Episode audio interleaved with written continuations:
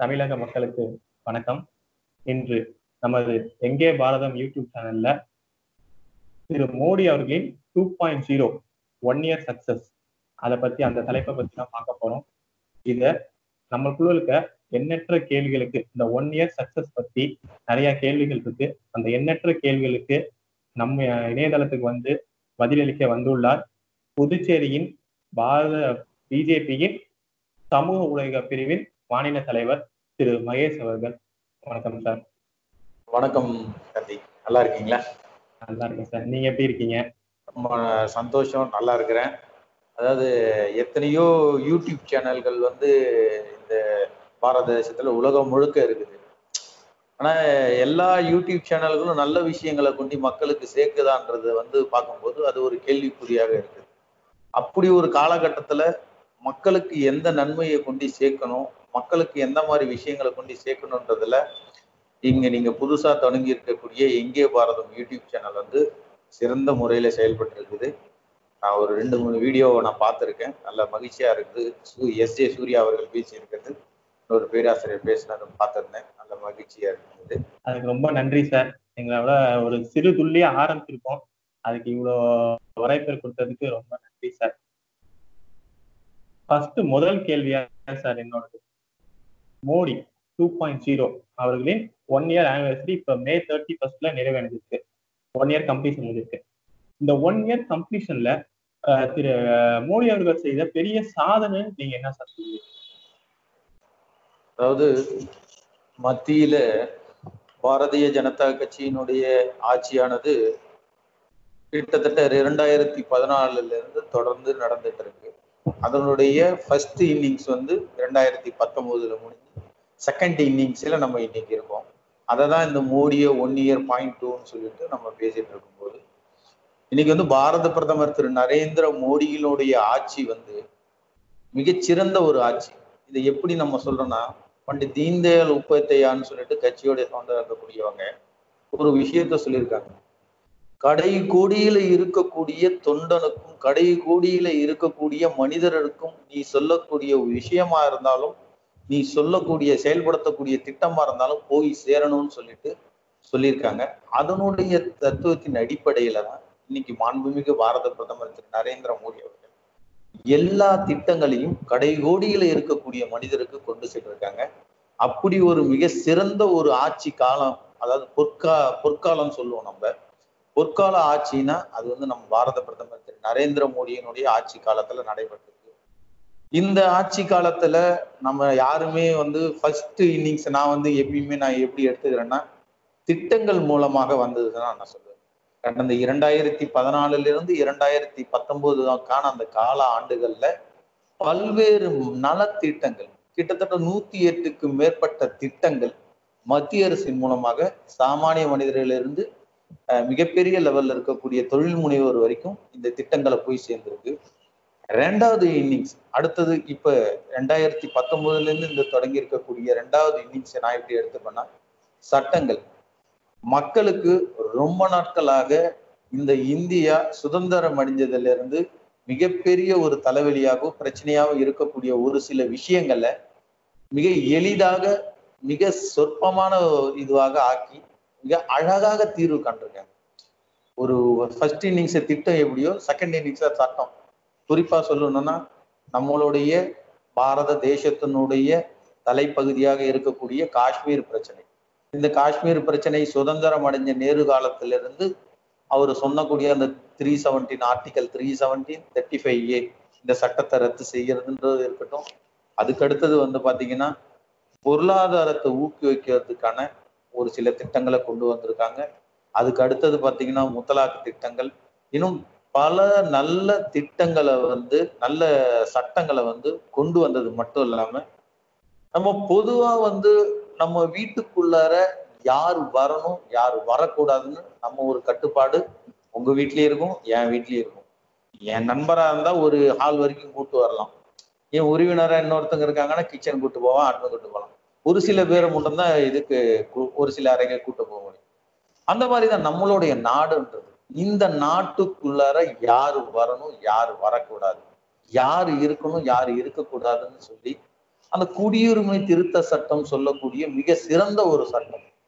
அந்த சட்டத்தை இந்த ஆண்டுல இந்த இதுல கொண்டு வந்திருக்காங்க. அதுவும் மிக குறுகிய காலகட்டத்துல ஓராண்டுக்குள்ள பல சாதனைகளை தான் நம்ம செஞ்சிருக்கோம். கிட்டத்தட்ட இன்னைக்கு வந்து கொரோனான்னு சொல்லக்கூடிய மிகப்பெரிய ஒரு சமூக பரவலா இருக்கக்கூடிய இந்த வைரஸ் நோயை எதிர்கொள்ளக்கூடிய இந்த காலகட்டத்துல உலக நாடுகளே மிரண்டு போய் நிற்குது. யாரெல்லாம் வல்லரசு நான் வல்லரசு என்னை மிஞ்ச யாரும் இல்லை எப்படி சொல்லி மார்தட்டி நின்னவங்க கூட இன்னைக்கு அந்த அரசாங்கங்கள் தலை குனிந்து நிக்கிறது நம்மளால இந்த ஒரு வைரஸை கட்டுப்படுத்த முடியல இன்னும் பண்ண முடியலன்னு. ஆனா நீங்க யோசித்து பாருங்க. நூத்தி முப்பது கோடி மக்கள் இருக்கக்கூடிய இந்த பாரத தேசத்துல இப்படிப்பட்ட ஒரு பெருந்தொற்ற கிட்டத்தட்ட எழுபது நாட்களாக அழகா கையாளுறாங்க. உலக நாடுகளே. இப்ப நம்ம வந்து இந்த பாரதிய ஜனதா கட்சியில இருக்கோம் நம்ம சொல்றோம் அப்படின்றத விட நீங்க யோசிச்சு பாருங்க. நியூயார்க் டைம்ஸ்லயே வந்திருக்கு. அதை விட டபிள்யூஹெச்ஓ வேர்ல்டு ஆர்கனைசேஷன் ஹெல்த் ஆர்கனைசேஷன்ல அவங்க ஸ்டேட்மெண்ட் கொடுக்குறாங்க. இந்த நோய் தொற்று இந்த வைரஸ் நோய் தொற்றானது மிக அழகான முறையில கையாளக்கூடிய மிகச்சிறந்த ஒரு ஆளுமை மிக்க பிரதமர் யாருன்னா நரேந்திர மோடி அவர்கள் சொல்லியிருக்காங்க ஸோ அப்படிப்பட்ட ஒரு நல்லாட்சி நாயகர் தான் நம்ம நரேந்திர மோடி அவர்கள். இந்த காலகட்டத்துல சொல்ற மாதிரி ஒரு ஒரு ஒரு திட்டத்தை நம்ம போடுறோம். கடந்த அறுபது ஆண்டு காலங்கள்ல என்ன சொல்லுவாங்கன்னா திட்டங்கள் இருக்கும். இந்த திட்டம் இருக்கும் அந்த திட்டம் இருக்கும். திட்டத்துக்கு பேரு பாத்தீங்கன்னா அந்த கட்சியினுடைய நபர் பேரை வச்சிருப்பாங்க. இல்ல அந்த கட்சியில இருக்கக்கூடிய அவங்க பேரை வச்சு அந்த திட்டத்தை பொதுமக்களுக்கு போய் சொல்லுவாங்க. ஆனா அந்த திட்டம் அந்த பொதுமக்கள் இருக்கக்கூடிய கடைகூடி மக்களுக்கு போய் சேர்ந்திருக்கானா அது வந்து சேர்ந்து சேரலன்னு நான் சொல்லல. அவங்க ஆட்சி காலத்திலே இருக்கக்கூடிய நான் குறிப்பா ஒரு விஷயத்த சொல்லணும்னா ராஜீவ் காந்தி காலகட்டத்துல ராஜீவ் காந்தி ஒரு ஸ்டேட்மெண்ட் கொடுக்குறாரு. ராஜீவ்காந்தி என்ன ஸ்டேட்மெண்ட் கொடுக்குறாரு? நான் மக்களுக்கு ஒரு நூறு ரூபாய் கொடுக்கணும்னு ஆசைப்படுறேன்னா அது மக்களை சென்றடையும் போது பதினைந்து ரூபாயா போகுது. மிச்சம் எண்பத்தைந்து ரூபாய் என்றது எங்க போகுதுன்னே தெரியலன்னு காங்கிரஸை ஆண்டவருடைய பிரதமர் ராஜீவ் காந்தி அவர்களே பல மேடைகள்ல இந்த மாதிரி ஒரு விஷயத்த சொல்லி டைரக்ட் பெனிஃபிட்ஸ் அதாவது பயனாளருக்கு நேரடியாக செல்லக்கூடிய திட்டத்தை கொண்டு வரணும் அன்னைக்கு சொன்னவர். ஆனா அதுக்கு கடந்து வந்து அதுக்கப்புறம் அந்த நரசிம்மராவோ இல்லை அவங்க இவங்க மன்மோகன் சிங்கோ அந்த ஆட்சி காலகட்டத்தில் அந்த திட்டத்தை கொண்டு செல்லவே இல்லை. ஆனா நம் பாரத பிரதமர் திரு. நரேந்திர மோடி அவர்கள் இந்த ஒரு நாட்டுல அதாவது நான் ஊழல் செய்ய மாட்டேன் மற்றவரையும் ஊழல் செய்ய விட மாட்டேன் அப்படின்ற ஒரு நல்ல எண்ணத்துல நல்ல ஒரு கொள்கையோட கொண்டவர்னால அவரு இன்னைக்கு இந்த டைரக்ட் பெனிஃபிட் திட்டத்தின் மூலமாக மிக நல்ல விஷயங்கள்லாம் நடந்திருக்கு. ஒரு குறிப்பா நான் இப்ப சொல்லணும் அப்படின்னு நான் ஒண்ணு பார்த்தேன்னா ஒரு காலகட்டத்துல வங்கியில அக்கௌண்ட் வச்சிருக்கவங்களுடைய வங்கியில கணக்கு வச்சிருக்கவங்கள பாத்தீங்கன்னா பெரிய ஆள் மாதிரி நினைப்பாங்க. நான் கிராமப்புற பகுதிகளில இருந்து வந்தவன் தான். புதுச்சேரிக்கு வரும்போது மிகப்பெரிய ஒரு பின்தங்கிய ஒரு கிராமகட்டத்துல படிச்சு அங்கிருந்து இங்க வந்த பையன் தான். அப்ப எனக்கு அந்த கிராமப்புற பகுதிகளில் பார்க்கும்போது ஒருத்தர் பேங்க்குக்கு போறாருன்னா கிராம பகுதியில எனக்கு தெரிஞ்சு அதிகமா பேங்க் எதுனா ஒண்ணு கூட்டுறவு பேங்க் இல்லைன்னா தபால்கார் இந்த தபால்காரை தான் அதிகமா பேங்காவா பார்ப்பாங்க. அங்க என்னப்பா இது பண்ணணும்? இல்ல அந்த ஊர்ல படிச்சிருந்த ஆசிரியர் யாரா இருந்தா அவங்க மூலமா தான் இந்த மாதிரி போவாங்க. அப்ப அப்படி காலகட்டத்துல இருந்தவங்களுக்கு இன்னைக்கு இந்தியாவில் இருக்கக்கூடிய தொண்ணூறு சதவீதம் ஏன் நூறு சதவீதம் மக்களுக்கு பேங்க் அக்கௌண்ட்டை நம்ம ஓபன் பண்ணி கொடுத்துருக்கோம். உனக்கு மத்திய அரசுல இருந்து வரக்கூடிய திட்டமும் மாநில அரசு வரக்கூடிய திட்டமும் உனக்கு நேரடியா உன்னோட வங்கிகள்ல செலுத்தப்படுது.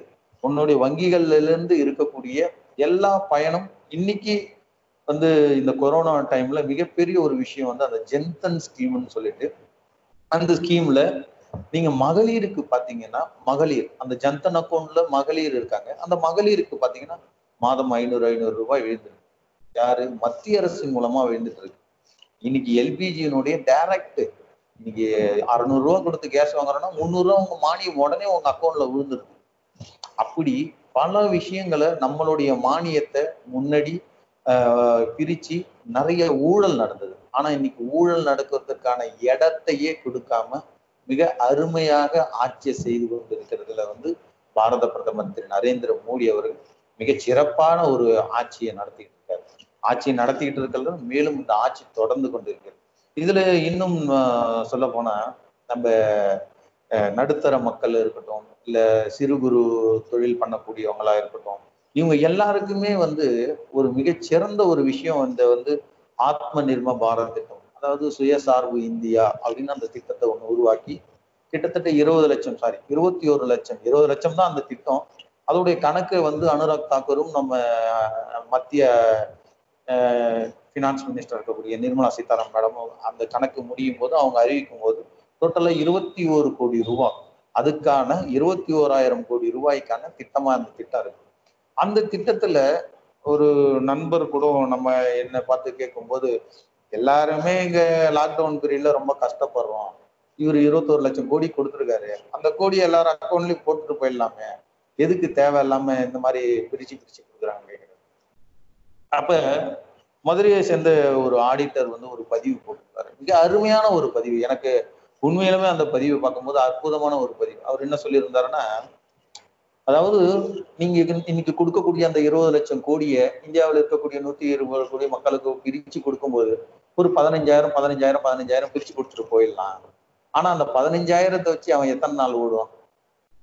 எல்லாருக்கும் அந்த பதினஞ்சாயிரத்தை வச்சு எப்படி ஓட்ட முடியும்? இன்னொன்னு வந்து உலகத்துல எங்கேயுமே இல்லாத ஒரு இது யாருன்னு ஒரு செக்டார் என்ன செக்டார்னா ஸ்மால் அண்ட் மீடியம் ஸ்பேஸ் சிறு மற்றும் குறு தொழில் இருக்கக்கூடிய அதிகப்படியான தொழில்கள் இருக்கக்கூடிய ஒரு கண்ட்ரி எதுனா நம்மளுடைய இந்திய தேசம் தான் நம்ம இந்திய தேசியத்துடைய வளர்ச்சியில கிட்டத்தட்ட தொண்ணூத்தெட்டு சதவீதம் பங்கு அவங்களுக்கு இருக்கு. இந்த சிறு குறு தொழிலாளர்களுக்கு பங்கு இருக்கு. அவங்களுக்கான நிதியை வந்து கரெக்டா போய் செலுத்தணும். அவங்களுக்கான இந்த காலகட்டத்துல அவங்கதான் இந்தியாவுடைய வேர்களா இருக்கிறவங்க.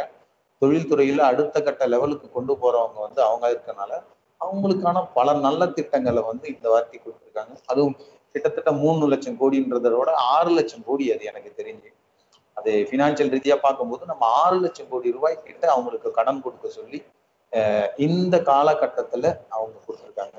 இன்னொன்னு பெரிய விஷயம் வந்து இந்த இந்த காஷ்மீர் என்ற ஒரு பகுதி. அதாவது ஒரு நம்ம இந்திய தேசத்துல போடக்கூடிய பட்ஜெட்ல எனக்கு தெரிஞ்சு ஒரு நூறு சதவீதத்துல கிட்டத்தட்ட முப்பதுல இருந்து நாற்பது சதவீதம் நம்ம செலவு பண்ண வேண்டிய ஒரே பகுதி வந்து காஷ்மீர்.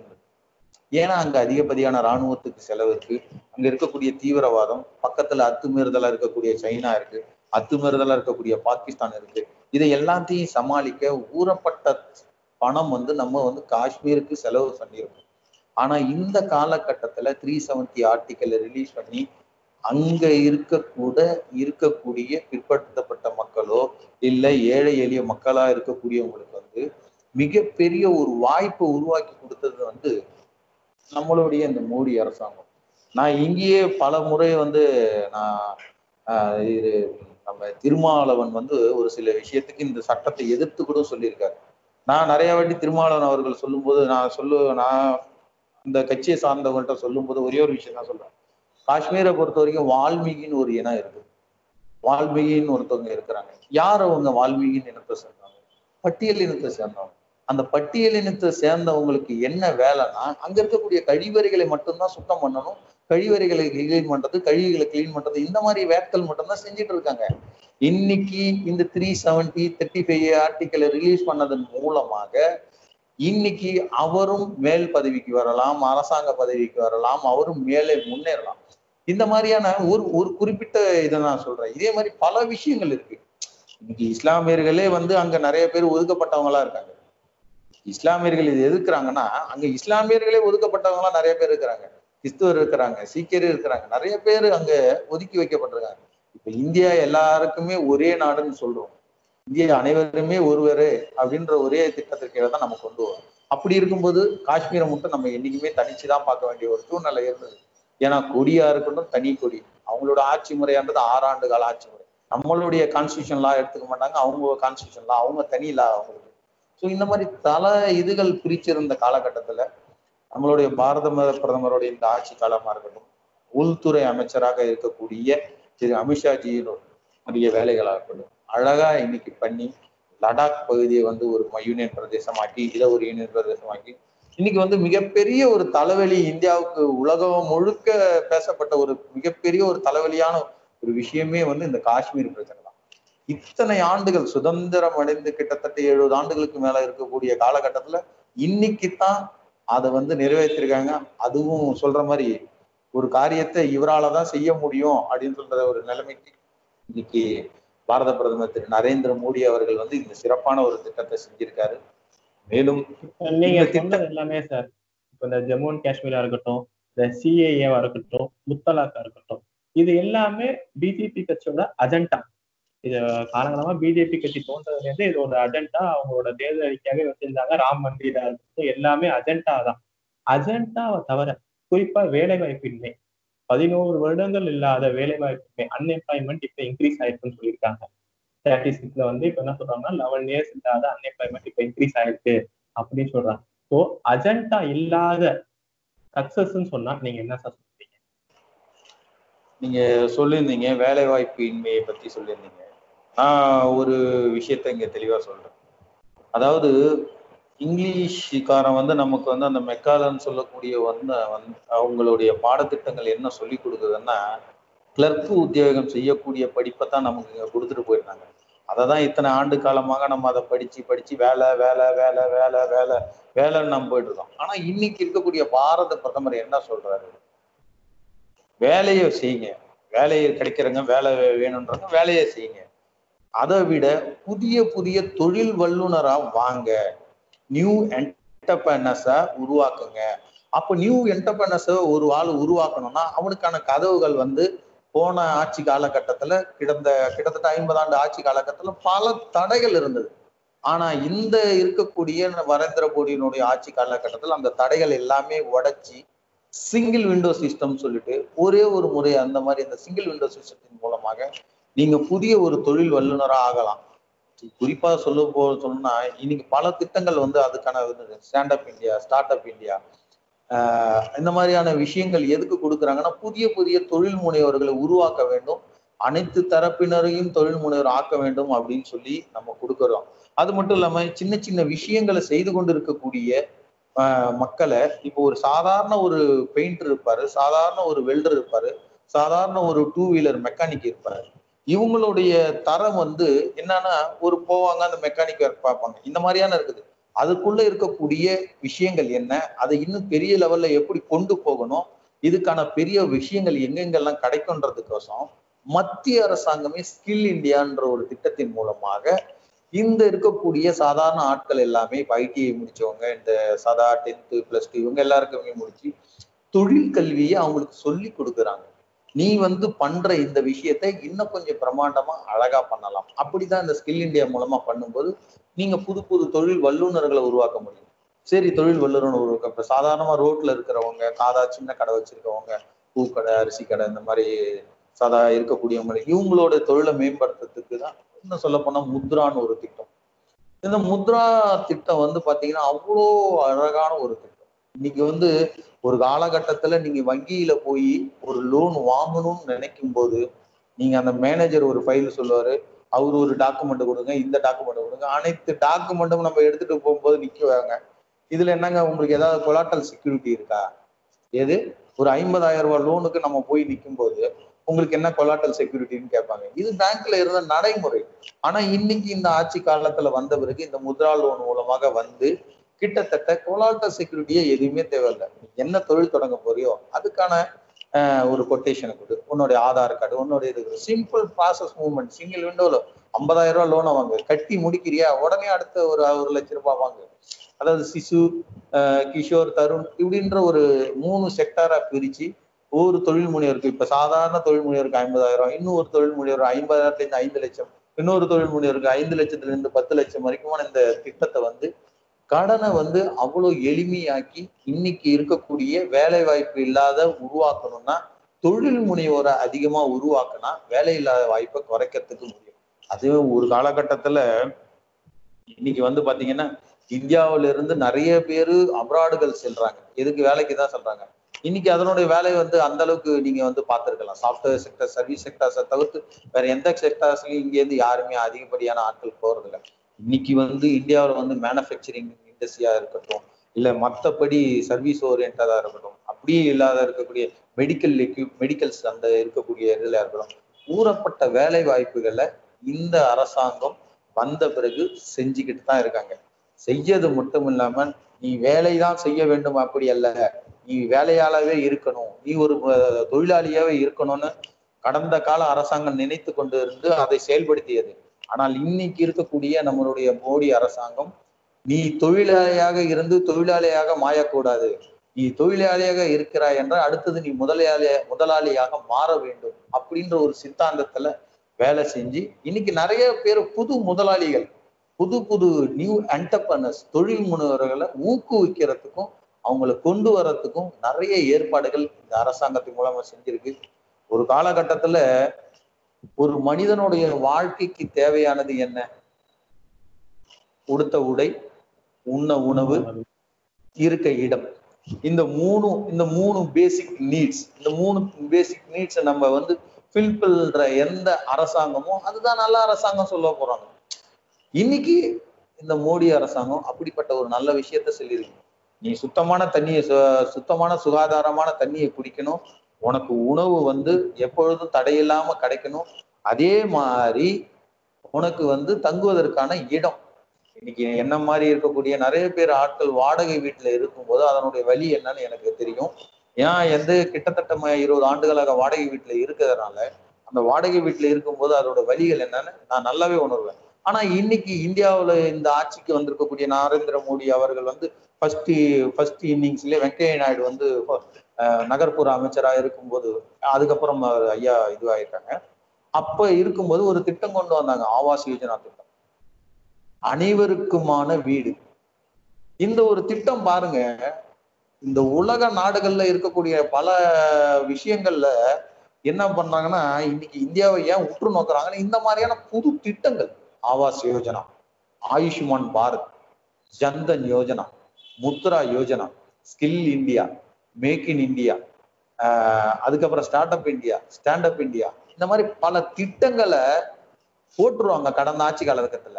ஆனா அதை நேல் செயல்படுத்துவாங்களான்றது கேள்விக்குறி. ஆனா இந்த ஆட்சி காலத்துல அந்த எந்தெந்த திட்டங்கள் கொண்டு வரப்பட்டதோ அந்தந்த திட்டங்களுக்கு உடனடியாக நிறைவேற்றப்பட்டது மட்டும் இல்லாம சொல்ல போற அந்த ஆவாஸ் யோஜனால பாத்தீங்கன்னா எல்லா வீட்டுக்கும் ஒரு வீடு வாடகை வீட்டுல இருக்கிறியா? ஓ நீ உனக்கு ஒரு சொந்த வீடு இருக்கும் ஆவாஸ் யோஜனா திட்டத்தின் கீழே அதை பயனடையலாம். அப்படி இல்லை. என்னால நான் வந்து என்கிட்ட கொஞ்சம் பணம் இருக்கு. அதை கொடுத்து நான் ஒரு வீடு வாங்க போறேன். எனக்கு அதுல மத்திய அரசு ஏதாவது பண்ணி கொடு ரெண்டே ரெண்டரை லட்சம் ரெண்டுல இருந்து ரெண்டரை லட்சம் ரூபாய் உங்களுக்கு மா தள்ளுபடி. உங்களுக்கு அந்த மாதிரி தள்ளுபடி இந்த மாதிரி விஷயங்கள் செய்யும் போது அனைவருக்குமான வீடுன்றது உறுதி செய்யப்படுகிறது. இன்னொரு விஷயம் சொல்லுவாரு நோயற்ற வாழ்வே குறையற்ற செல்வம். நோயற்ற வாழ்வே குறையற்ற செல்வம். அப்ப இந்த நோயற்ற வாழ்வே குறையற்ற செல்வம் நம்ம இந்த பழமொழியை மட்டும் ஐம்பது ஆண்டு காலமா சொல்லி சொல்லி சொல்லி சொல்லி சொல்லி வாழ்ந்துட்டோம். ஆனா இந்த ஆறு ஆண்டுகள்ல நீங்க வந்து பாருங்க உலக நாடுகளே உற்று நோக்கி கொண்டு இருக்கிறது எப்படி ஒரு மெடிக்கல் ஸ்கீமை இவர் நூத்தி முப்பது கோடி இருக்கக்கூடிய மக்கள் தொகைக்கு இவரு இத்தனை லட்சம் ரூபாய் மதிப்புள்ள ஒரு மெடிக்கல் ஸ்கீம் திட்டத்தை எப்படி கொண்டு வந்தார்? ஆயுஷ்மான் பாரத் என்ற அந்த ஸ்கீம் நீங்க அந்த திட்டத்தை பாருங்க நான் ஒரு சாமானிய மனிதரா இருக்கிறேன். எனக்கு ஒரு காய்ச்சல் வருது இல்ல ஒரு தொற்று வருது. நான் இங்க இருக்கக்கூடிய அரசு மருத்துவமனைக்கு செல்றேன். அங்க வந்து என்ன சொல்றாங்க? இதெல்லாம் தனியார் மருத்துவமனையில கொஞ்சம் பாத்தீங்கன்னா இன்னும் கொஞ்சம் பெட்டரா இருக்கும். இது ஆப்ரேஷன் பண்ணணும். இதுக்கு இவ்வளவு செலவாகணும்.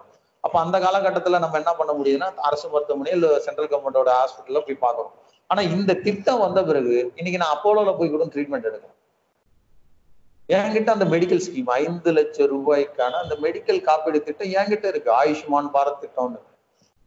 இந்த இது உண்மையிலேயே கடந்த மாதம் பாரத பிரதமர் திரு நரேந்திர மோடி அவர்கள் மாங்கி பாத் என்ற நிகழ்ச்சி ஒவ்வொரு மாதமும் கடைசி ஞாயிற்றுக்கிழமையில பேசக்கூடிய அந்த ஆல் இந்தியா ரேடியோவுடைய நிகழ்ச்சியில புதுச்சேரியை சேர்ந்த ஒரு பயனாளருடைய பயனாளை பத்தி பேசினார். அமுதா ராணின்னு சொல்லிட்டு அந்த மேடத்தோட உண்மையிலுமே அவங்களுடைய நிலைமை வந்து நான் நேரடியாக அவங்கள பார்த்துருக்கேன். அவங்களுக்கு அவ்வளோ பெரிய கஷ்டம். அவங்க ஹஸ்பண்ட் இறந்துட்டாங்க. அவங்களுக்கு ஒரே ஒரு பையன். அந்த பையனுக்கு வந்து ஹார்ட் ப்ராப்ளம் அந்த ஹார்ட் ப்ராப்ளத்துக்கு அவங்க போய் எவ்வளோ தேடுறாங்க. யாருமே பண உதவி செய்ய முடியல. அவங்களுக்கு பாருங்க. அந்த ஆயுஷ்மான் பாரத் திட்டத்துக்கு கீழே வந்திருக்காங்க. இமீடியட்டா அந்த பையனுக்கு ஹார்ட் ஆர்சன் சர்ஜரி பண்ணி இன்னைக்கு அந்த பையன் நல்லா இருக்காரு. இன்னைக்கு நல்லா இருக்கிறது மட்டும் இல்லாம என்ன இந்த இந்த மிகப்பெரிய உயிரில இருந்து காப்பாற்றிய பாரத பிரதமருக்கு நன்றின்னு சொல்லிட்டு இன்னைக்கு இங்க அவரை சுத்தி இருக்கக்கூடிய பகுதிகளில் இந்த திட்டத்தை போய் சொல்றாரு. அதாவது கட்சி வந்து கட்சிக்காரன் வந்து போய் ஒரு திட்டத்தை சொல்றதுன்றது வேற. அதுல பயனடைஞ்சிட்டு இதனால நான் பயனடைஞ்சேன் இந்த திட்டம் நமக்கு தேவையான திட்டம். இன்னைக்கு இந்த புதுச்சேரியில கிட்டத்தட்ட மூன்றரை லட்சம் பேர் ரேஷன் கார்டு வச்சிருக்கோம். ஆனா அந்த மூன்றரை லட்சம் பேர் ரேஷன் கார்டுக்கும் இந்த திட்டம் கிடையாது. கிட்டத்தட்ட ஒரு லட்சத்தி முப்பத்தி நாலாயிரம் பேருக்கு தான் இந்த திட்டம் இருக்கு. இப்ப அந்த மாதிரி இருக்கக்கூடிய ஆட்கள் என்ன செய்யறாங்கன்னா இது புதுச்சேரியில இருக்கக்கூடிய அனைவருக்குமே இந்த திட்டம் வரணும் அப்படின்னு சொல்லிட்டு அந்த மாதிரி ஒரு இயக்கமா மாறி நல்ல விஷயங்கள் செஞ்சுட்டு இருக்கோம். இந்த நல்ல விஷயங்கள் எப்படி செய்ய முடியுதுன்னா இந்த ஆட்சி காலகட்டத்துல தான் நம்மளால இந்த மாதிரி நல்ல விஷயங்கள் செய்ய முடியுது. ஆக இந்த அரசாங்கம் வந்து பல திட்டங்களை சொல்வது மட்டுமல்ல செஞ்சு காட்டியிருக்காங்க. நீங்க சொல்ற மாதிரி எங்களுடைய பிஜேபி அஜெண்டாவில் இருக்கக்கூடிய விஷயங்கள். நாங்க ஆட்சிக்கு வந்தா இதெல்லாம் செய்வோம் இதெல்லாம் செய்வோம்னு சொல்லி வந்தோம். அது எல்லாமே ஒன்று ஒன்றா செஞ்சுட்டு இருக்கோம் ஆனா சொல்லாததையும் பல விஷயங்கள் நம்ம செய்து கொண்டுதான் இருக்கிறோம். இன்னைக்கு வந்து நிறைய மாற்றங்கள் நிறைஞ்சிருக்கு. உலக பொருளாதாரத்திலும் சரி உலக அளவிலும் சரி. இன்னைக்கு உலகத்தை நம்ம சமாளிக்கணும். அதாவது ஒரு காலகட்டத்துல நமக்கு வந்து ஒரு சைனாவில் ஒருத்தர் சாரி அர்ஜென்டினாவில் ஒருத்தர் அடிச்சிட்டாங்க. ஒரு பிரச்சனைனா நமக்கு அது வழியெல்லாம் ஒன்றும் கிடையாது. நம்ம அதனால ஒன்றும் ஃபெயின் எல்லாம் கிடையாது. ஒரு காலகட்டத்துல. ஆனா இன்னைக்கு அர்ஜென்டாவில் ஒருத்தர் அடித்தானா இன்னைக்கு அதனுடைய வழின்றது இந்தியாவில் தாக்க வருது. எதுக்கு காரணம்? இன்னைக்கு குளோபலைஸ் ஆயாச்சு. இன்னைக்கு உலகத்தரமான உலக வாழ்க்கைக்கு அதாவது உலகத்தரமான வாழ்க்கைக்கு நம்ம மாறணும்னா உலகத்தோட ஒன்றி போக வேண்டிய ஒரு காலகட்டத்துல நம்ம இன்னைக்கு இருக்கிறதுனால இன்னைக்கு நம்ம அந்த மாதிரியான செக்டார்ஸோ அந்த மாதிரி எக்கானமிக்குள்ளார நம்ம இருக்கிறோம். அப்படிப்பட்ட ஒரு பொருளாதாரத்துல இருக்கக்கூடிய இந்த சூழ்நிலையில நம்மளுடைய ஆஹ் நாட்டை வந்து வல்லரசாக்கணும் வல்லரசாக்குவது மட்டும் இல்லாம நல்ல அரசா ஆக்கணும். வல்லரசாக்குறதுன்றது வேற நல்லரசாக்குறதுன்றது வேற. ஸோ அப்படி வந்து இந்த மாதிரி ஒரு சவாலான நேரத்துல அழகா அதை வந்து சமாளிக்கக்கூடிய ஒரு திறன்மையும் திறனும் கொண்ட ஒரே பாரத பிரதமர் நம்மளுடைய பாரத பிரதமர் மாண்புமிகு திரு நரேந்திர மோடி அவர்களுக்கு இருக்கு. இது மட்டும் இல்ல இப்ப நீங்க சொன்னீங்க சார் இது மாதிரி வளமான அரசாங்கம் கொண்டு வரோம். Make in India stand up India அது மாதிரி மேட் இன் இந்தியா இப்ப போஸ்ட் கோவில்ல பாத்தீங்கன்னா மேட் இன் இந்தியா சுயசார்பு பாரதம். ஓகே நம்ம போகணும் அப்படின்னு சொல்லிட்டு பாரத பிரதமர் அறிக்கை விட்டார் இப்ப இந்த மேக் இன் இந்தியா இந்த மேக் இன் இந்தியால என்னென்ன சாதனை போட்டுருக்காங்க சார்? அந்த ஸ்கீம் மூலியமா என்னென்ன பண்ணிருக்காங்க? கண்டிப்பா. மேக் இன் இந்தியா அதாவது பாரத பிரதமர் வந்து நான் பதவியேற்றதுலேருந்து மிகப்பெரிய ஒரு திட்டத்தை அவர் கொண்டு வரும்போது சுவச்ச பாரத்னு சொல்லிட்டு ஒரு திட்டம் கொண்டு வந்தார். அப்புறம் இன்னும் நிறைய திட்டம் கொண்டு வர ஒரு முக்கியமான ஒரு திட்டம் வரப்போகுதுன்னு நினைச்சிட்டு இருக்கும்போது நான் வந்து அப்போ டெல்லியில அந்த மேக் இன் இந்தியா திட்டத்தை லான்ச் அப்போ இருக்கிறேன். எனக்கு வந்து அந்த மேக் இன் இந்தியாவில் நான் வந்து சிம்பிளா சொல்றேன். ஏன் இந்த மேக் இன் இந்தியா எதுக்கு இந்த மேக் இன் இந்தியா அதாவது அந்த குண்டூசில இருந்து ஏரோப்ளேன் வரைக்கும் நம்ம பயன்படுத்தக்கூடிய சாதாரண குண்டூசியிலிருந்து நம்ம பயன்படுத்தக்கூடிய ஏரோப்ளேன் வரைக்கும் ஒட்டு மொத்தமா மேக் இன் இந்தியா திட்டத்தின் கீழே கொண்டு வரணும் தான் இதனுடைய மிகப்பெரிய ஒரு சாதாரண ஒரு விஷயமும் கூட. இந்த விஷயத்த நம்ம எப்படி செய்ய போறோம்? இப்ப எடுத்தோடனே எல்லா பொருட்களையும் நம்ம வந்து கொண்டு வந்து மேக் இன் இந்தியா திட்டத்துல மாத்திர முடியுமா? நீங்க நல்லா யோசிச்சு பாருங்க. போன யூபிஏ அரசு காலகட்டத்துல மொபைல் போனை வந்து உற்பத்தி செய்யக்கூடிய எண்ணிக்கையும் இன்னைக்கு இருக்கக்கூடிய இந்திய கவர்மெண்ட் உற்பத்தி செய்யக்கூடிய எண்ணிக்கையும் நல்லா யோசிச்சு பாருங்க. இன்னைக்கு வந்து கிட்டத்தட்ட ஒரு லட்சம் மொபைல் வந்து கடந்த யூபி காலத்துல இருந்தா இன்னைக்கு ஒரு லட்சம் கோடி மொபைல்ஸ் இங்க மேக் இன் இந்தியா திட்டத்தின் கீழே உருவாக்கப்படுது. இது மட்டும் இல்ல இன்னைக்கு இராணுவத்துக்கு பயன்படுத்தக்கூடிய அனைத்து தளவாளங்களும் நம்ம ரஷ்யாவோ யுஎஸ்ஓ மற்ற இத்தாலியோ இல்ல இங்க இருக்கக்கூடிய இஸ்ரேலோ இங்க இருக்கக்கூடிய நாடுகள்ல இருந்து நம்ம இறக்குமதி தான் செய்யப்படுறோம். ஆனா இன்னைக்கு என்ன பண்றோம்? இராணுவத்துல இருக்கக்கூடிய பயன்படுத்தக்கூடிய மிகப்பெரிய முக்காவாசி பொருட்களை எல்லாமே மேக் இன் இந்தியா திட்டத்தின் கீழே இங்க இருக்கக்கூடிய பிரைவேட் கம்பெனிஸ்க்கு மூலமா ஜாயின் பண்ணி ஜாயின் வெஞ்சார் போட்டு இங்கேயே அந்த இதை உருவாக்குறோம். இன்னைக்கு ரஃபேல் நம்ம அங்கேருந்து வாங்குறோம்னா அடுத்து ரஃபேல் இனிமே வாங்க போறது இல்லை இங்கேயே தயாரிக்க போகிறோம். நிறைய திட்டங்கள் வந்து நம்ம இங்க இராணுவத்துக்கு பயன்படக்கூடிய திட்டமாக இருக்கட்டும் இல்ல இன்னைக்கு வந்து பல திட்டங்கள் வந்து இங்கேயே உள்நாட்டு உற்பத்தியை ஊக்குவிக்கணும்ன்றதுக்கோசம் கொண்டு வரப்பட்ட மிகப்பெரிய ஒரு திட்டம் தான் இந்த மேக் இன் திட்டம். அந்த திட்டத்தை கொண்டு வர்றது மட்டும் இல்லாம அதை சிறப்பா வழிநடத்தி இன்னைக்கு அதை செய்யறாங்க. ஆரம்பத்திலே சொன்ன மாதிரி குண்டூசிலிருந்து நம்ம பயன்படுத்தக்கூடிய ஏரோப்ளைன் வரைக்கும் அதுக்குள்ள எவ்வளவு உள்ள இது இருக்கோ அது எல்லாத்தையுமே மேக் இன் இந்தியா திட்டத்திற்குள்ள கொண்டு வந்துட்டு இருக்காங்க. இன்னொரு ஒரே விஷயம் வந்து இந்த கொரோனா நோய் தொற்று காலகட்டத்துல மிகப்பெரிய கம்பெனிகள் வந்து எங்க வருதுன்னா சைனாவில் இருக்கக்கூடிய கம்பெனிகளா இருக்கட்டும் மிகப்பெரிய மிகப்பெரிய இன்வெஸ்டர்ஸ் ஆஸ்திரேலியன் போன்ற இன்வெஸ்டர்ஸ் ஜெர்மன் போன்ற இன்வெஸ்டர்ஸ் இவங்கெல்லாம் எங்க படையெடுக்கிறாங்க? இந்தியாவுக்கு தான் படையெடுக்கிறாங்க. இந்தியாவுக்கு எதுக்கு படையெடுக்கிறாங்க? இந்தியாவுல வந்து இன்னைக்கு தொழில் தொடங்குவதற்கு ஒரு நல்ல வாய்ப்பு நீங்க ஆஹ், இரண்டாயிரத்தி இரண்டாயிரத்தி நாலுல இருந்து இரண்டாயிரத்தி பதினாலு வரைக்கும் அந்த பத்து ஆண்டு காலகட்டத்துல நான் குறிப்பா எடுத்துக்கிறேன். அறுபது ஆண்டு காலத்துன்றது இந்த பத்து ஆண்டு காலகட்டத்துல நீங்க பாத்தீங்கன்னா இந்தியாவுல தொழில் தொடங்குவதற்கான சிறந்த வாய்ப்பு இருக்கான்னு கேட்கும்போது நம்ம எங்க நூத்தி எழுபது கிட்ட இருந்தோம். ஆனா இன்னைக்கு உலக நாடுகள் பட்டியல்ல போடுறாங்க தொழில் தொடங்க சிறந்த நாடு எது? சிறந்த உள்கட்டமைப்பு இன்ஃப்ராஸ்ட்ரக்சர் டெவலப்மெண்ட் இதெல்லாம் சிறந்து விளங்கக்கூடிய நாடுகள் பட்டியல் இன்னைக்கு ஐம்பத்தி நாலு. கிட்டத்தட்ட எவ்வளவு தூரம் நம்ம வந்திருக்கோம்? அதுவும் ஆறு ஆண்டு காலகட்டத்துல. அதை யோசிக்கணும். இந்த ஆறு ஆண்டு காலகட்டத்துல இவ்வளவு பெரிய பயணத்தை நம்ம கொண்டு வந்திருக்கோம். இன்னைக்கு உலக நாடுகளுடைய ஒட்டுமொத்த பார்வையும் உலக நாடுகளுடைய ஒட்டுமொத்த பார்வையும் எந்த தேசத்தை நோக்கி இருக்குன்னா நம் பாரத தேசத்தை நோக்கி தான் இருக்கு. எதுக்கு? இங்கதான் அந்த அளவுக்கான இன்ஃப்ராஸ்ட்ரக்சர் டெவலப்மெண்ட் இருக்கு. ஒரு காலகட்டத்துல ரோடு இருக்கு சார் ரோடு எந்த மாதிரியான ரோடுகள் இருந்தது? அட்டல் பிகாரி வாஜ்பாய் அவர்கள் வந்து அன்னைக்கு தொடங்கி வச்சுட்டு போன அந்த நான்கு வழி சாலைகள். அவர் ஆட்சி காலம் முடிஞ்சு இவங்க பத்தாண்டு காலத்துல அவங்க ரோடு எந்த அளவுக்கு டெவலப் பண்ணியிருக்காங்கன்னா கிடையவே கிடையாது. ஒரு ஒரு ஒரு ஒரு கிலோமீட்டர் இரண்டு கிலோமீட்டர் ஒரு நாளைக்கு இந்த மாதிரியான பயணங்கள் தான் அவங்க தொடர்ந்துருக்காங்க. இன்னைக்கு பாருங்க ரோடு டெவலப்மெண்ட்ஸ் இன்னைக்கு முக்கியமான ஒரு விஷயம் பாருங்க இந்தியா எல்லாம் ஒரே கண்ட்ரி நம்ம சொல்றோம். ஆனா அறுபது ஆண்டு காலமா நீங்க வந்து மிசோரமோ நாகாலாந்தோ அங்க இருக்கக்கூடிய மணிப்பூரோ அருணாச்சல பிரதேசத்துக்கோ தொடர்பு எப்படி இருந்தது? நமக்கு இங்க தொடர்பு எப்படி இருக்கு? இன்னைக்கு பாருங்க தொடர்பு. நம்ம ரோடு வழியாவும் கொண்டு போறோம் ஆகாய மார்க்கம் வழியாகவும் கொண்டு போறோம். இன்னைக்கு அவங்களுக்கெல்லாம் அந்த டெலிஃபோன் சொல்லக்கூடிய இந்த அந்த இன்டர்நெட்ன்ற பயன்பாடு ரொம்ப கம்மியா இருந்த பகுதிகள் அந்த கிழக்கு பிராந்தியத்துல. ஆனா இன்னைக்கு இதெல்லாம் கொண்டு போயிருக்கு. இதெல்லாம் எப்படி சாத்தியமாகுது? தொலைநோக்கு பார்வையோடு இந்த அரசாங்கம் இவங்களுக்கு பாரபட்சம் இல்லாம செய்யறாங்க ஒரு காலகட்டத்துல ஆட்சியில இருந்தவங்க அந்த பக்கம் பாரபட்சம் பார்ப்பாங்க இந்த பக்கம் பாரபட்சம் பார்ப்பாங்க. சொல்ல போனா ஒரு எட்டே எட்டு சிட்டியை முட்டை எடுத்து அது அதுக்குள்ளேயே வேலை நடந்துகிட்டு இருந்தது. இன்னைக்கு அப்படி கிடையாது. இன்னைக்கு போட்டாங்க ஸ்மார்ட் சிட்டின்னு ஒரு ஸ்கீம் கொண்டு வந்தாங்க.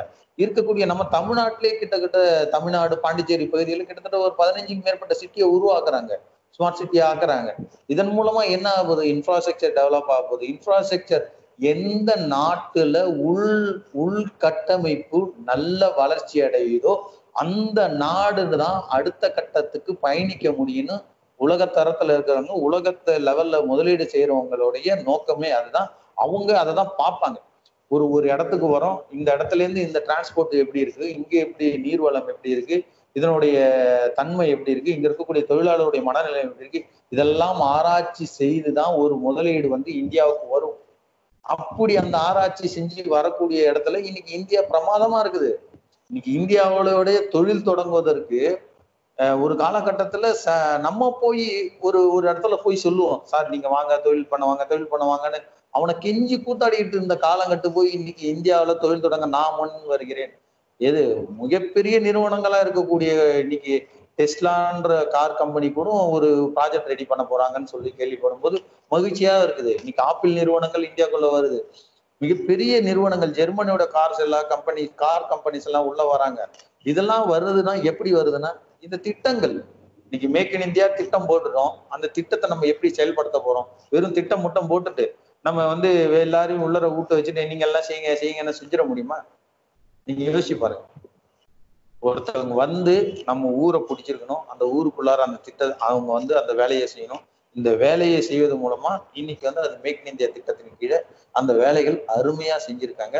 அந்த திட்டத்தை அடுத்த கட்டத்துக்கு கொண்டு போவதுக்கு இப்ப இருக்கக்கூடிய காலகட்டத்துல அதுக்கு தகுந்த மாதிரியான தொழில் முறைகளை மாற்றத்துக்கும் தொழிற்சாலைகளுடைய விதிகளை மாற்றத்துக்கும் நல்ல ஏற்பாடுகள் செய்து மேக் இன் இந்தியா திட்டத்துல நிறைய கம்பெனிஸ்களை உள்ள கொண்டு வந்திருக்கிறது வந்து மிகப்பெரிய ஒரு விஷயம். மேக் இன் இந்தியா திட்டத்துல ஒரு இராணுவ தடவாடங்களை வந்து செய்யறதுன்றது தான் மிகப்பெரிய ஒரு அச்சீவ்மெண்ட்டும் கூட. நம்ம நாட்டினுடைய பாதுகாப்புன்றது மிக முக்கியமான ஒரு விஷயம். அந்த பாதுகாப்பு வந்து கடந்த ஆட்சி காலகட்டத்துல வெளிநாடை நம்பிதான் நம்ம இருந்தோம். ஆனா இன்னைக்கு அப்படி கிடையாது. இந்தியாவில் இருக்கிறோம். நீங்க நல்லா யோசிச்சு பாருங்க. ஒரு நம்ம சைனாவுல ஒரு ஏழு நாள்ல என்னமோ ஒரு ஒரு பத்தாயிரம் இருபதாயிரம் பேர் தங்கக்கூடிய கொரோனாவுக்கான ஹாஸ்பிட்டல் கட்டியிருக்காங்க அப்படின்னு சொல்லிட்டு ஒரு நியூஸ் நம்ம பார்த்துருக்கோம். நம்ம இது நம்ம தொழில்நுட்பத்தை பாருங்க. ஒரு ரயில்வே ஸ்டேஷன்ல ஒரு ட்ரெயின் நிக்குது. ட்ரெயின்ல செய்யறாங்க ஆறாயிரம் பேர் கொண்ட படுக்கை இமீடியட்டா செய்யறாங்க அப்ப எதுங்க ஸ்மார்ட் ஒர்க்கு எந்த மாதிரியான யோசனை எந்த மாதிரியான சிந்தனை? இந்த மாதிரியான சிந்தனைகள் இந்த மாதிரியான திங்கிங் தான் உலக நாடுகள் நம் இந்தியா பக்கம் இழுப்பதற்கான நிறைய விஷயம் அதை வந்து பாரத பிரதமர் சரி நம் மத்தியில் இருக்கக்கூடிய இந்திய வந்து மிக தெளிவாக மிக சிறப்பாக செஞ்சிருக்கிறாங்க. இது இன்னும் தொடரும்ன்றத நான் தெளிவா சொல்றேன் என்னோட இறுதி கேள்வியா சார்? பொருளாதாரம்.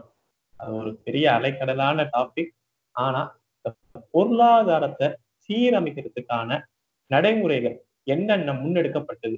இது பாரத பிரதமர் நடத்த முடியாத? பொருளாதார சீரமைப்பு என்னென்ன நடந்துட்டாங்க கண்டிப்பாங்க. பொருளாதாரம் தான் ஒரு ஒரு நாட்டினுடைய ஒரு வளர்ச்சினா எதை நோக்கி இருக்கணும்? நாம அந்த ஜிடிபியை பத்தி தான் சொல்லுவோம் அந்த நம்மளுடைய உள்நாட்டு உற்பத்தியோட எவ்வளவு இருக்கு? இது எவ்வளவு வருது அந்நிய நாட்டு செலவாணி கையிருப்பு எவ்வளவு இருக்கு?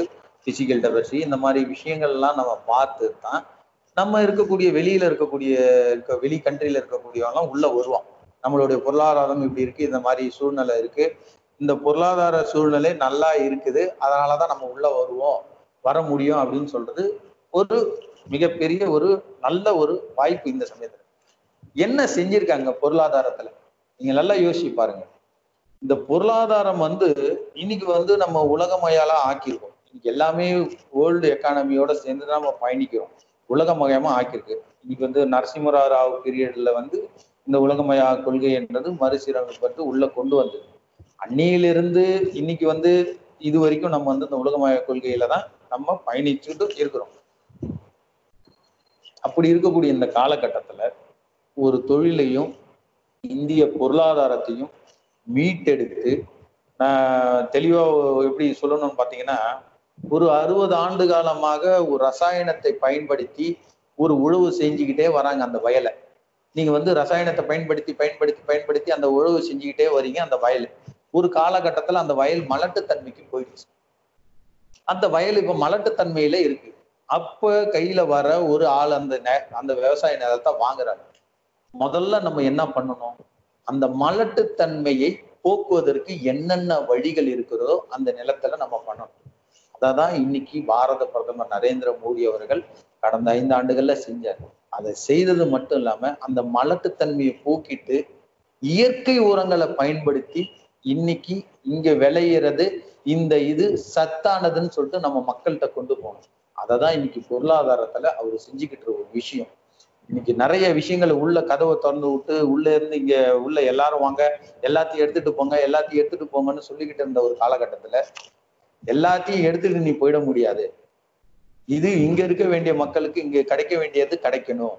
அதை மீறி எங்கேயும் போயிடக்கூடாதுன்ற ஒரு நல்ல திட்டம் வந்து ஒரு நல்ல விஷன் அவருக்கு இருக்கு. பொருளாதாரத்தை வந்து நம்ம அழகா நம்ம ப்ரொஃபசர் ஸ்ரீனிவாசன் அண்ணன். அவர் வந்து ஒரு ஒரு காணொலியில அழகா சொல்லியிருந்தாரு. உண்மையிலுமே பொருளாதாரத்தை வந்து பிரிக்கணும்னா ஆயா நம்ம இந்திய சுதந்திரம் அடைஞ்சதுல இருந்து பார்க்க வேண்டிய ஒரு சூழ்நிலை இருக்கு. நம்ம என்ன வேணா இந்திய சுதந்திர அடைஞ்சதுல இருந்து நம்ம நேரு பிரதமரா இருக்கும்போது அவருடைய பொருளாதார கொள்கைன்றது எந்த கொள்கையில இருக்குன்னா சோசியலிச கொள்கை. சோசியலிச பொருளாதாரம் சோசியல் எக்கானமி அந்த எக்கானமியின் மூலமா தான் விதையை விதைச்சு வராங்க அதுக்கப்புறம் வரக்கூடிய இந்திரா காந்தி அவர்களும் அதே சோசியலிசம் இதை தான் கொண்டு வராங்க. ஆனா அதே ஆட்சி பீரியட்ல வந்துட்டு இருக்கக்கூடிய நரசிம்மராவு இந்த சோசியல் சோசியலிஸ்டி எக்கானமி என்ற சொல்லக்கூடிய இந்த இது நம் இந்திய தேசத்துக்கும் நம் பாரத தேசத்துக்கும் உகந்தது கிடையாது. இதை உதறி தள்ள வேண்டும் சொல்லி உதறி தூக்கி போறாரு? நரசிம்மராவ் பெரியல அப்ப தூக்கி போடும்போது அப்ப புது எக்கானமியா கொண்டு வர அப்ப அன்னைக்கு அந்த நரசிம்மராவ் பிரதமரா இருக்கும்போது அன்னைக்கு நிதியமைச்சரா இருந்தவர் முன்னாள் பாரத பிரதமர் திரு மன்மோகன் சிங் அவர்கள் தான் அப்ப அந்த எக்கானமி ரிவைஸ் பண்ணும்போது அவங்க இந்த புதிய பொருளாதார கொள்கைக்கு ஒரு சில கோட்பாடுகள் போட்டு கதவுகள் திறந்து விடப்படுகிறது. இந்தியாக்குள்ள பழைய ஒரு சில கம்பெனிகள் கொண்டு வராங்க. கொண்டு வந்து அது ஜாயின் பண்ணி ஜாயின் வெஞ்சரோ ஜாயின் இதுவோ பண்ணி பண்ணிக்கிட்டு இருக்காங்க.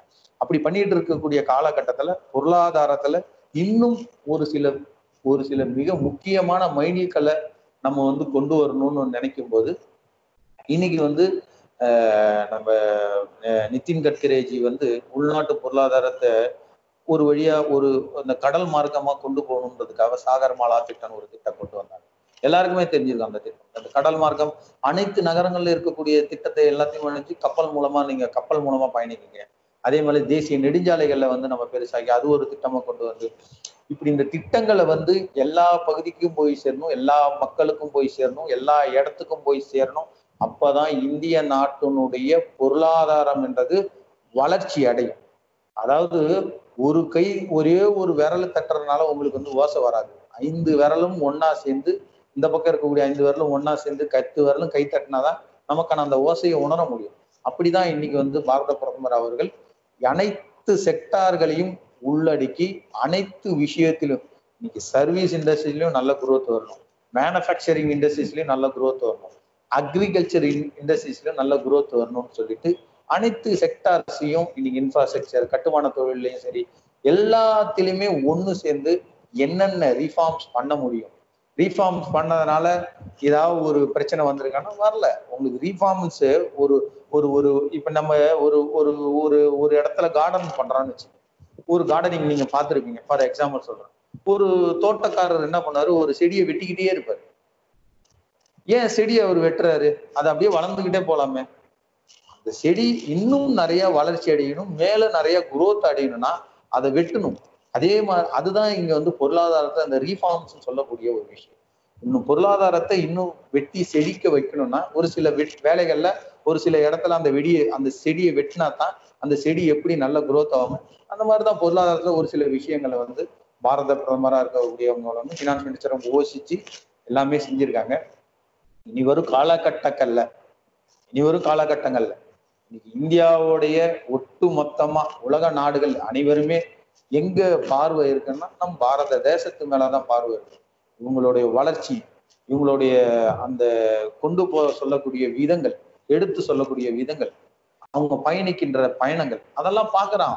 வெளிநாட்டுல இருந்து பார்க்கறான். இப்படியான பயணங்கள் எப்படி இந்த மாதிரியான ஒரு தேசத்துல நீங்க ஒரே ஒரு விஷயத்த பாருங்க. நமக்கு மணி பவரோ எதுவுமே இல்லை. ஆனா மேன் பவர் இந்தியாவுல இன்னைக்கு ஹையஸ்ட் யூத் யாரு? ஹையஸ்ட் வேர்ல்டு லெவல்ல ஹையஸ்ட் யூத் யார் இருக்காங்க? நம்ம இந்தியாவில தான் இருக்காங்க. அந்த யூத்தினுடைய சக்தியை அழகா பயன்படுத்தக்கூடிய தெரிஞ்ச ஒரே பாரத பிரதமர் தான் நம்ம நரேந்திர மோடி அவர்கள். பல இடத்துல அவர் தெளிவா சொல்லுவாரு. அதாவது இளைஞர்களுடைய சக்தியை வந்து அழகா பயன்படுத்தினாலே இன்னைக்கு பழைய நிறைய மே நிறைய விஷயங்களை வந்து நம்ம அழகா கடந்து கொள்ளலாம் இன்னைக்கு வந்து ஆரம்ப காலகட்டத்துல சுவாமி விவேகானந்தர் சொன்ன ஒரே விஷயம்தான். நூறு இளைஞர்களுக்கு கொடுங்க நான் அந்த நாட்டை மாத்திக்கிறேன். இன்னைக்கு அதே பேரை வைத்திருக்கக்கூடிய பாரத பிரதமர் நரேந்திர மோடி அவர்கள் அதே நரேந்திரன் தான். அவரும் இன்னைக்கு அதான் சொல்றாரு. இன்னைக்கு அடுத்த கட்ட இந்தியாவை புதிய இந்தியாவை நியூ இந்தியாவை டிஜிட்டல் இந்தியாவை இந்த மாதிரி உருவாக்கணும்னா யார் கையில இருக்குன்னா நம்மள மாதிரி யங்ஸ்டர்ஸ் கையில தான் இருக்கு. இந்த நம்ம யங்ஸ்டருக்குன்றது அதே பழைய பொருளாதாரத்தையே சொல்லி கொடுத்து பழைய பொருளாதாரத்திலே இருக்குன்னா நியூ எக்கானமிக்கு நம்ம போக முடியாது. புதிய பொருளாதாரத்தை உருவாக்கணும் புதிய புதிய விஷயங்களை கண்டுபிடிக்கணும் புதிய புதிய விஷயங்களுக்கு நம்ம மாறணும் தொழில்நுட்பத்துக்கு நம்மளை அப்கிரேட் பண்ணிக்கணும் தொழிற்சாலைகளை அப்கிரேட் பண்ணிக்கணும் தொழில் முனைவோர்களை அப்கிரேட் பண்ணிக்கணும்னு சொல்லிக்கிட்டு பல திட்டங்களை இந்த காலகட்டத்துல சிறப்பா செயல்பட்டு இருக்கிறது வந்து நம்மளுடைய பாரத பிரதமர் நரேந்திர மோடியோட அரசுன்றது. மிக ஆணித்தனமாகவும் கரு ஆணித்தனமான ஒரு கருத்தை நான் இங்க வந்து அது வெளியிடுறேன். அடுத்த கட்ட பொருளாதாரத்துக்கு நீங்க போகணும்னா ஒரு சில ரீஃபார்மன்ஸ் பண்ணாதான் அடுத்த கட்டத்துக்கு போக முடியுன்றத இந்த காலகட்டத்துல அழகாவும் செய்யறாங்க அதே மாதிரி சார் உங்களோட பிஸி ஷெட்யூல்ல எங்களுக்காக எங்க இணையதளத்துல வந்து உங்களோட கருத்துக்களை பகிர்ந்தமைக்கு ரொம்ப நன்றி சார் உண்மையிலுமே இன்னைக்கு இருக்கக்கூடிய பரபரப்பான சூழ்நிலையில இன்னைக்கு இந்த நோய் தொற்று பரவ இருக்கக்கூடிய காலகட்டத்துல ஒரு மனிதனிட்ட இன்னொரு மனிதனிட்ட நம்ம போய் நெருங்கி பேச முடியாத காலகட்டத்துல இன்னைக்கு சமூகம் வழியாக இன்னைக்கு சமூகம் வழியாக இந்த சமூக ஊடகங்கள் வழியாக இன்னைக்கு அந்த யூடியூப் சேனல் மூலமாக பல நல்ல விஷயங்களை வந்து நிறைய பேர் எடுத்து சென்றுட்டு இருக்காங்க அதுல இன்னைக்கு எங்கேயும் பாரதம் சொல்லக்கூடிய இந்த சேனல் வந்து மிக சிறப்பான ஒரு விஷயத்தை கையாண்டுட்டு இருக்கீங்க நான் பெரும்பாலும் அதிகப்படியான சேனல்களை போயிட்டு சப்ஸ்கிரைப் பண்ணி அந்த பெல் பட்டனை அழுத்துறது நான் கிடையாது. நீங்க பார்த்துருக்கலாம். என்னோட இதுல பார்த்தாலும் நான் பண்ண மாட்டேன். எனக்கு எவ்வளவோ சேனல்ஸ் இது பண்ணி நமக்கு வாட்ஸ்அப்ல ரிக்வஸ்ட் அனுப்பாங்க இதை பண்ணுங்க அதை பண்ணுங்க. நான் உண்மையாலுமே இப்போ ஒரு க- சமீப காலத்துல நானா தேடி போய் ஒரு ஒரு சேனலுக்கு வந்து சப்ஸ்கிரைபர் பண்ணனா அது வந்து உங்களுடைய எங்கே பாரதம் அந்த ஒரு சேனல்ல தான் இருக்கும். ஸோ ஒரு நல்ல ஒரு இனிஷியேட்டிவ் நீங்க ஒரு இனிஷியலா நீங்க ஸ்டார்ட் பண்றீங்க. நல்ல ஒரு விஷயத்துக்கோசம் பண்றீங்க. உங்களுடைய வளர்ச்சின்றது இன்னும் மேல் மேல நல்ல பெரிய ஒரு வளர்ச்சிக்கு போகணும். அப்படி ஒரு வேறு வளர்ச்சிக்கு போகும்போதும் அப்பயும் எனக்கு ஒரு இன்டர்வியூ வரும்னு நான் நினைக்கிறேன். ஸோ இந்த ஒரு சமூக இந்த ஒரு சமூக பரவல் தொடர்ந்து இருக்கக்கூடிய இந்த கொரோனா வைரஸ் காலகட்டத்துல இப்படி ஒரு வாய்ப்பு அளித்ததற்கு உங்களுக்கும் எங்கேயும் பாரதம் இந்த டீமுக்கும் என்னுடைய தரமார்ந்த நன்றியை தெரிவித்துக் கொள்கிறேன். வாழ்க ஜனநாயகம். பாரத் மாதா கி ஜெய்